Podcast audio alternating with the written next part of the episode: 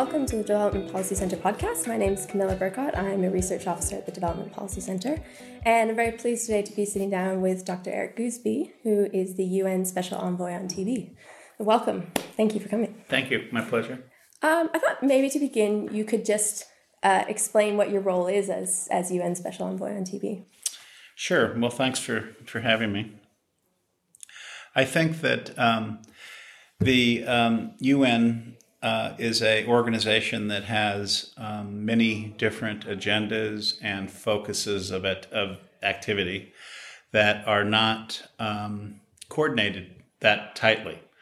And um, I think that as issues arise or as issues uh, uh, get neglected, the Secretary General tries to uh, emphasize them in one way or another, either within their administrative management system or by kind of putting uh, a layer between the Secretary General and the directors of agencies that can um, cross issues, concentrate issues, bring attention to issues. They run the gamut from um, political attention, like a noted person, celebrity would bring, uh, to um, uh, people who have a, a more of a technical background in the area, and then people kind of in between. So you see a whole spectrum of types. I think that uh, I was appointed under Ban Ki moon, and his uh, uh, hope was that the countries that I already had established a relationship through my work with HIV um, would be the same countries that needed strengthening help in their TB response. Plus, there's a co infection relationship with HIV. Uh, most of the increases in uh, TB globally are in one way or another connected to the HIV population, especially in the developed settings.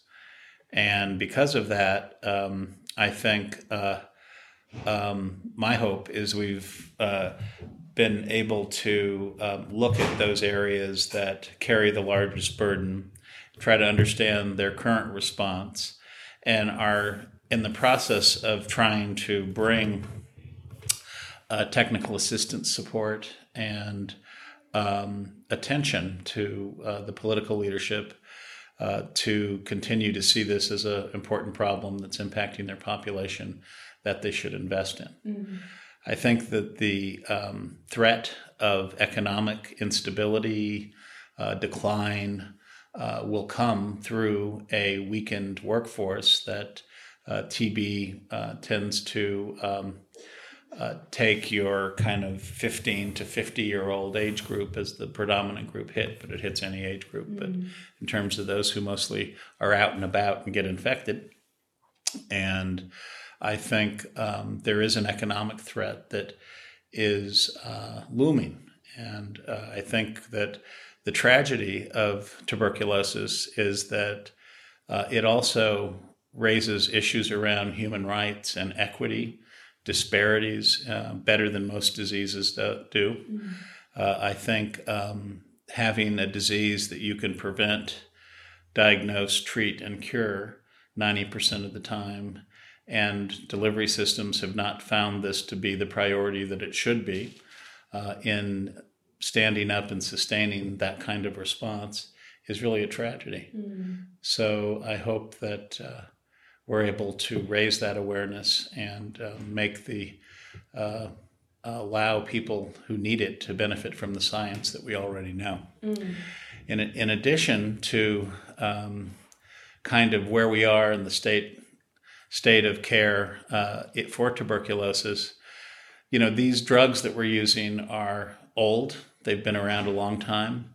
You have to take four of them for, you know, uh, two for six months and two for four months and four for two months.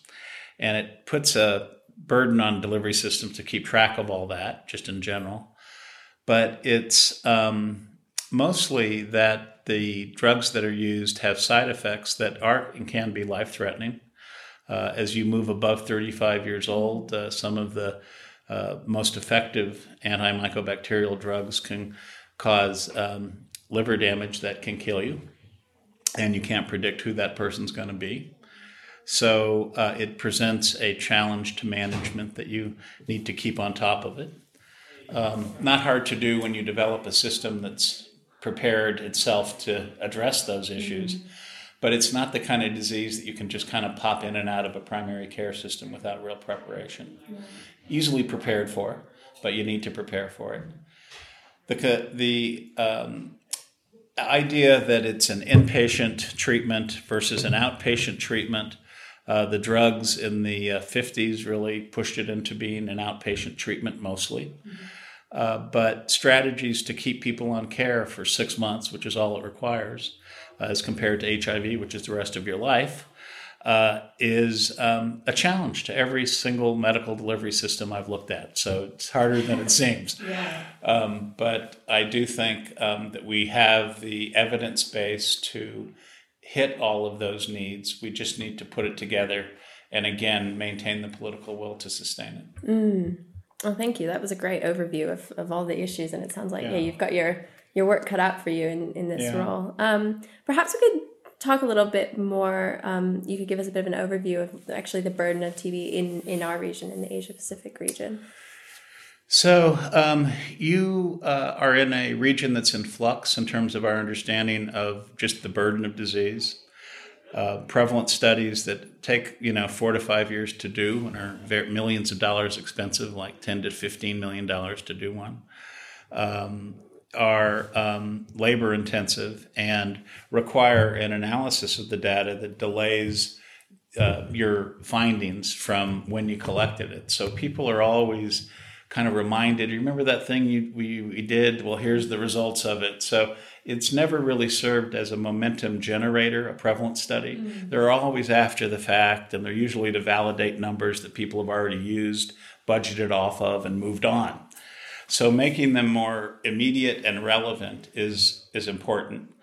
Um, but the data is coming in in Indonesia and the Philippines that show, uh, you know, 20 to 35, 40% increases in the number of people that are in those regions, in those countries that are um, carrying TB, active disease. Uh, it's not that there is an expansion of the number of people, it's that we're counting them for the first time but it tells you that the burden is much greater than was anticipated and is being responded to, even though the response is underneath the uh, expected, you know, the, the current burden of disease has a response that isn't what its need, mm-hmm. what mm-hmm. the needs demand. It's underneath that. But this just makes that disparity worse. Mm-hmm. And I think getting a handle on that is going to be critical uh, in the next few months to understand the, the new numbers. But what's clear to everybody is that the response is under the need, and that these countries in the region need to start thinking about how collectively you can um, understand your burden of disease and share uh, the responsibility to respond to it for countries that are stronger to support countries that are weaker not only in resources, and resources are important. Uh, we need to re- put more resources into this for sure, but also in technical assistance, training, uh, pre service training, as well as post, mm-hmm. uh, the use of mid level providers, and the need to engage the community in concretizing and solidifying the response, especially in identification, outreach, and retention strategies. So, um, it's pretty much across the board need.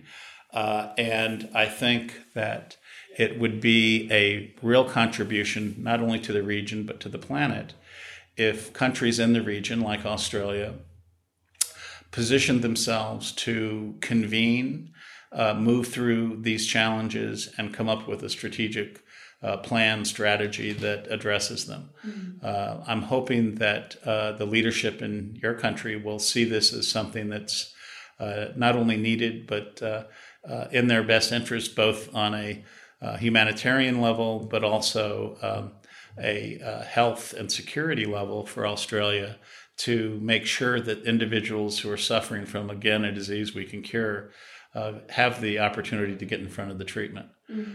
Um, it also is something that I think um, allows for disparities to be acknowledged uh, the intellectual honesty of acknowledging uh, individuals who have not benefited from uh, the science uh, for one reason or another, uh, to be uh, characterized, kind of counted, and accommodated by leadership is an act of leadership. And I think that opportunity is clearly in front of Australia now.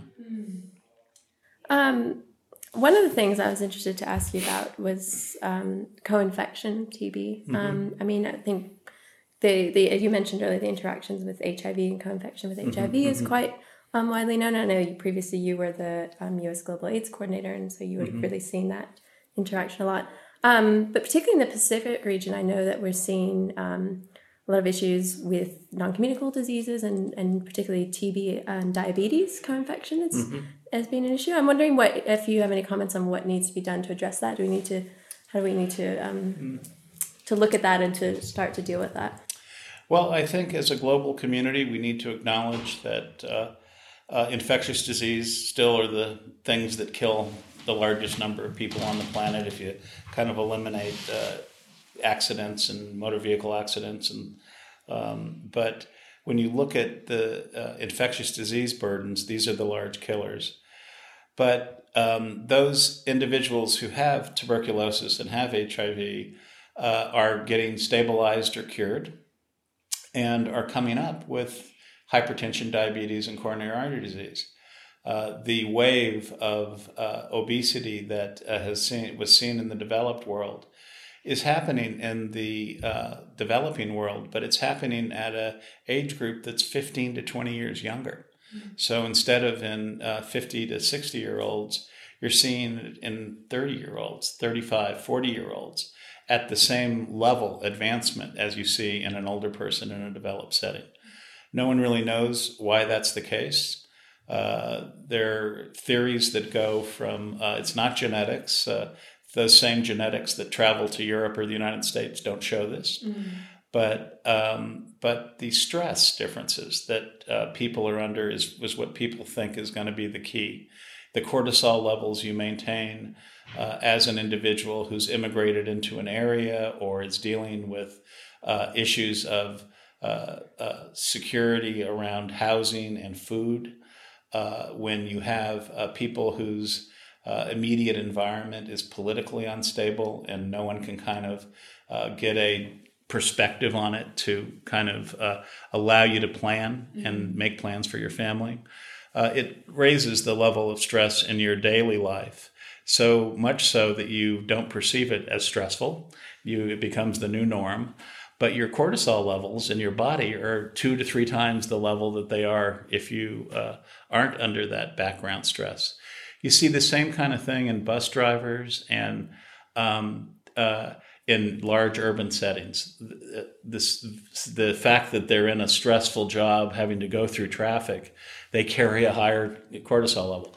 Soldiers in the military on deployment, you know, the same mm-hmm. thing. So it's a phenomenon that's well uh, described. But when you're chronically under that stress, we don't have a whole lot of data to look at people who are under uh, increased levels of stress for years.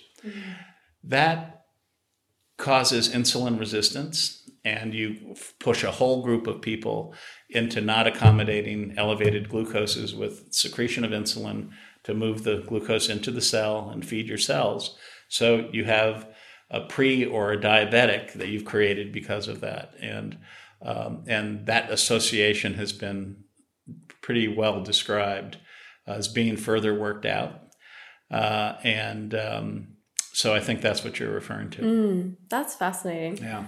Um, I always find it interesting when you find these examples where you can think about sort of these high level structural issues. So yeah, I was saying mm. migration, governance, yeah, yeah. and it comes all the way down to people's physiology. It's, yeah, I know. It's fascinating. Yeah, you know, when you think about it, humans only have so many ways to react to to everything. You know, mm. it's like ten fingers, ten toes, and and your you know kind of physiologic response, and you just keep using those same tools over and over again, even though the stressors change. Yeah. Um, but um, so I think it's a legitimate thing to think about. Uh, infectious diseases now moving to NCDs as the dominant disease that delivery systems need to be able to accommodate, uh, and in kind of an integrated primary care kind of health package. Is where the planet needs to go. Um, the big killers, the infectious diseases, need to be taken care of and not stopped. It's not going to be check that off the list. We've done that. It's going to be a, a concerted effort to catch up. Once caught up, we need to maintain. And that means continuing uh, both identification and treatment efforts.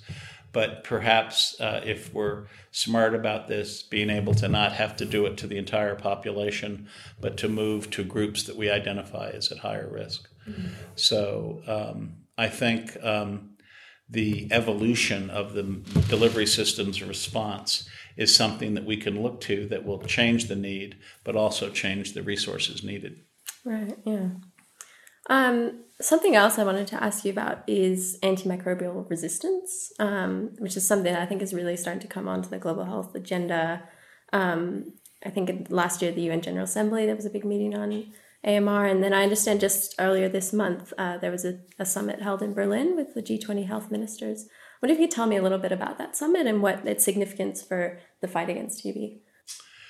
Well, I think that this is a um, uh, a real uh, a common need, a common uh, goal in identifying antimicrobial resistance as a problem. The um, uh, study that was done by the uh, by O'Neill uh, put a lot of emphasis on inpatient antibiotic resistance, which, if you're uh, a physician uh, working in and out of hospitals, you see a lot of that. Uh, but the largest killer, as you've alluded to, in antimicrobial resistance is the individuals who die from multi drug resistant TB medications, the antimycobacterial drugs that are available, developing resistance to them. About a third of people who die from antimicrobial resistance on the planet are from TB. And it raises it to the top of the list in terms of concern. Uh, I think that um, we need to acknowledge that uh, we understand parts of the development of multi drug resistant TB, but not all of it. Uh, it's clear you can develop it by the uh, organism actually trading, giving, feeding genetic material to the next generation and acquire that way. Uh, you also can acquire it by taking uh, the medications for drug sensitive TB incorrectly. Mm-hmm. So you have two mechanisms feeding the development of multi drug resistant. Uh, the uh, treatment for it is uh, really hundreds of times more expensive. It's a 50% chance of success, 50% chance of death. Uh, and as you get more resistance, acquire more resistance, it drops down to about 20% survival. So um, the costs skyrocketing, the threat to the patient, the person, uh, and the spread of a aerosolized organism that uh, has a good chance of killing you just by you being in the wrong line or you know in mm. in a in a play or a movie or a store uh, somebody coughs you inhale it and away you go um, the uh, presence of diabetes impairs your ability to identify that organism on first exposure and clear it mm. but um, uh, so does hiv uh, so does malignancies. If you had a lymphoma or uh, had chemotherapy, uh, or um, or if you were pregnant, uh, interestingly, in the third trimester of pregnancy, uh, your immune system wanes by about forty percent. So women pregnant bloom in their last trimester with active TB. so it's a real smart organism. It figured out how not to kill mm. its host to live in it as long as it can. Uh, but at the same time, it's figured out how to move within the host, kind of in a uh, under the table way, uh, very effectively. So, um, so I think that uh, our ability to um, uh, deal with the antimicrobial resistance challenge is going to require um, a response that goes to the countries that are most heavily burdened. Uh, the G20 falls into that category. Uh, and uh, the O'Neill report recommended that a fund be created that would stimulate innovation in new drug discovery, new diagnostics, but specifically for the AMR agenda in new drug discovery to uh, get drugs that people aren't resistant to in queue. Mm-hmm. uh, by pharmaceutical companies who right now don't have a financial incentive to take the leap into the r&d costs. So this idea would be that those countries most heavily burdened would put up a fund that could supplement that uh, that drive. Um, interesting. Well it sounds like yeah there'll be plenty of developments there hopefully going forward. Yeah.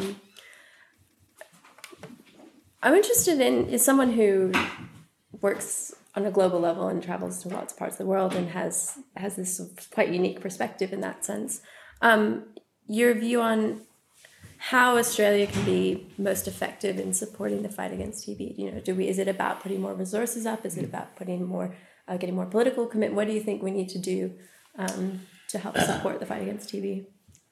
Well, um, I think that Australia has a unique opportunity at this particular moment. The global narrative has shown um, countries, mostly talking about donor countries, the uh, effectiveness of making a large investment against a single disease, that those types of investments actually can very dramatically impact the number of new infections and the suffering that those diseases generate in the person infected and the community people around them. Um, the Global Fund for HIV, TB, and malaria, uh, Gavi for immunizations, uh, bilateral programs like PEPFAR uh, have uh, been breathtaking in showing, uh, uh, you know, in Lesotho where you were, huge drops in the number of new infections. Hospitals, Lesotho, the first time I went there, which was in the late 90s, had four to five people, not two to three, in the bed with active opportunistic infections from HIV, largely people with TB. And the uh, 90% of them would not be diagnosed nor treated and would die. As they looked like they were going to die, the uh, hospital would send them home to die so they didn't have to deal with uh, the actual moment of death. Uh, but that pattern went on for 20 years in sub Saharan Africa. You had in 2003 just 50,000 people who had access to antiretrovirals. But uh, these programs that allowed the responsibility for response to be shared by rich countries that had the resources that could come into countries that carried the heaviest burden to help them uh, strengthen their response and maintain it. Uh, that knowledge that we gained from that extraordinary mobilization of resources uh, is now kind of congealing in your region around tuberculosis. The Indonesian numbers that we were talking about going up in Philippines, uh, the uh, understanding of uh, the responses and strengthening of them in Southeast Asia, Vietnam, Cambodia have done strong work with this for many years. Uh, Myanmar is just starting to develop a response to it. Lao, the same. But you have uh, a long term relationship with these countries and an economic partnership that you've developed with them that really uh, positions you to, perhaps to take a leadership position, be a convener of these countries in the region, uh, to define the problem and put a strategic plan together that allows the shared resources, not just money, that's needed for sure, but also the technical talent that Australia holds and represents uh, is desperately needed in these countries to strengthen the capacity of ministries of health and civil society to mount a stronger response, to know the response that they are mounting has this impact so they understand their investments and the outcomes that they buy, and see defined. Uh, uh, opportunities for resource infusion, for technical assistance infusion, for bringing people to Australia for training, both pre and post, and for a uh, research agenda that addresses the uh, unknowns that are present in these countries, but takes the talent that has been trained in Australia to benefit those uh, in the region. And I think that opportunity is a real one over the next few months, year and a half, there are platforms that Australia could use uh, to concretize their commitment, uh, places to have convenings where countries are probably going to be anyway. Um, Moscow has decided to convene at a ministerial level ministers of health uh, around TB as an issue in uh, November of this year. And then in September of next year, 2018, the UN General Assembly has already uh, decided to have a high level meeting focusing on tuberculosis. Again, a platform for Australia to speak to what it's doing in the region. Mm. Great. Well, um, we'll look forward to that. Um, I guess lastly, I'm I'm interested in from a sort of advocacy perspective. Um, you know, what is the case that that we can make for why why Australians, why the Australian public should be interested in TB and should be interested in getting government to um, to support TB TB control and TB research. Well, I guess there's the the disparity argument, the ethics of uh, knowing how to do something and not doing it uh, you've got to ask yourself, why aren't you engaging on that? Um, and I think that that's a real um, uh, uh, uh problem with the current uh, disparity that tuberculosis represents uh, globally, but also in the region, even more so. I think that um, we do have an obligation to act if we can, and again, have to ask ourselves why we decided not to uh, kind of the counterfactual needs to be kind of on the table as a as a motivator in and of itself. Um, I think Australia has been sensitive to that argument historically. I think your support of the Global Fund has been exemplary of a country that gets that uh, responsibility. Uh, and this would, to me, be along those lines of thinking people who are infected with tuberculosis can easily, on an immigration or on a, tr- a school vacation level, uh, either those going from Australia to or people there coming here, um, put a threat of infection out there. Uh, I think that uh, uh understanding that you know you are part of the global community and that borders don't mean anything to these organisms is is a real fact. Um, and I think that in epidemics that are out of control, that have not contained uh, and are widely uh, allowing people who are infectious to still remain in the general population, uh, pose that threat more uh, specifically, more rigorously uh, to your population that's not infected. So, with with uh, highly um, burdened countries just on your northern border, uh, it makes this, I think, more emergent, urgent. The other um, reason is uh, the instability that people who are infected with tuberculosis represent to economies. Not so much your economy, but the economies of countries that you're in economic partnerships with. Uh, and the workforce that is generated from them that you may benefit from as, as a country in Australia. Uh, need to you need to think about we treat it there or we treat it here. And the treating it here, waiting to treat it here, affords other risks to your community that are not there in treating it there. And I think that type of thinking uh, is part of why uh, engagement is, uh, uh I think, in the interest of Australians. Um, I think being uh, the the first argument, being part of the global community, uh, being part of the solution because you can be, uh, is probably uh, the stronger of the 2 mm-hmm. Yeah. Mm-hmm. Well, Dr. Goosby, I want to thank you again for taking the time to have this chat. Mm-hmm. It's been really interesting, um, mm-hmm. and thanks also to Results for um, arrange putting us in contact. Um, and yeah. best of luck on the on the rest of your trip here. Well, thanks. It's kind of you to say. Thanks for doing it. You have been listening to a podcast from the Development Policy Centre. For more information on our work, visit our website at To join the conversation on Australian aid, Papua New Guinea and the Pacific, and global development policy, visit our blog at devpolicy.org. At the blog, you can also sign up to our newsletter for all the latest updates or connect with us on social media. Thanks for listening.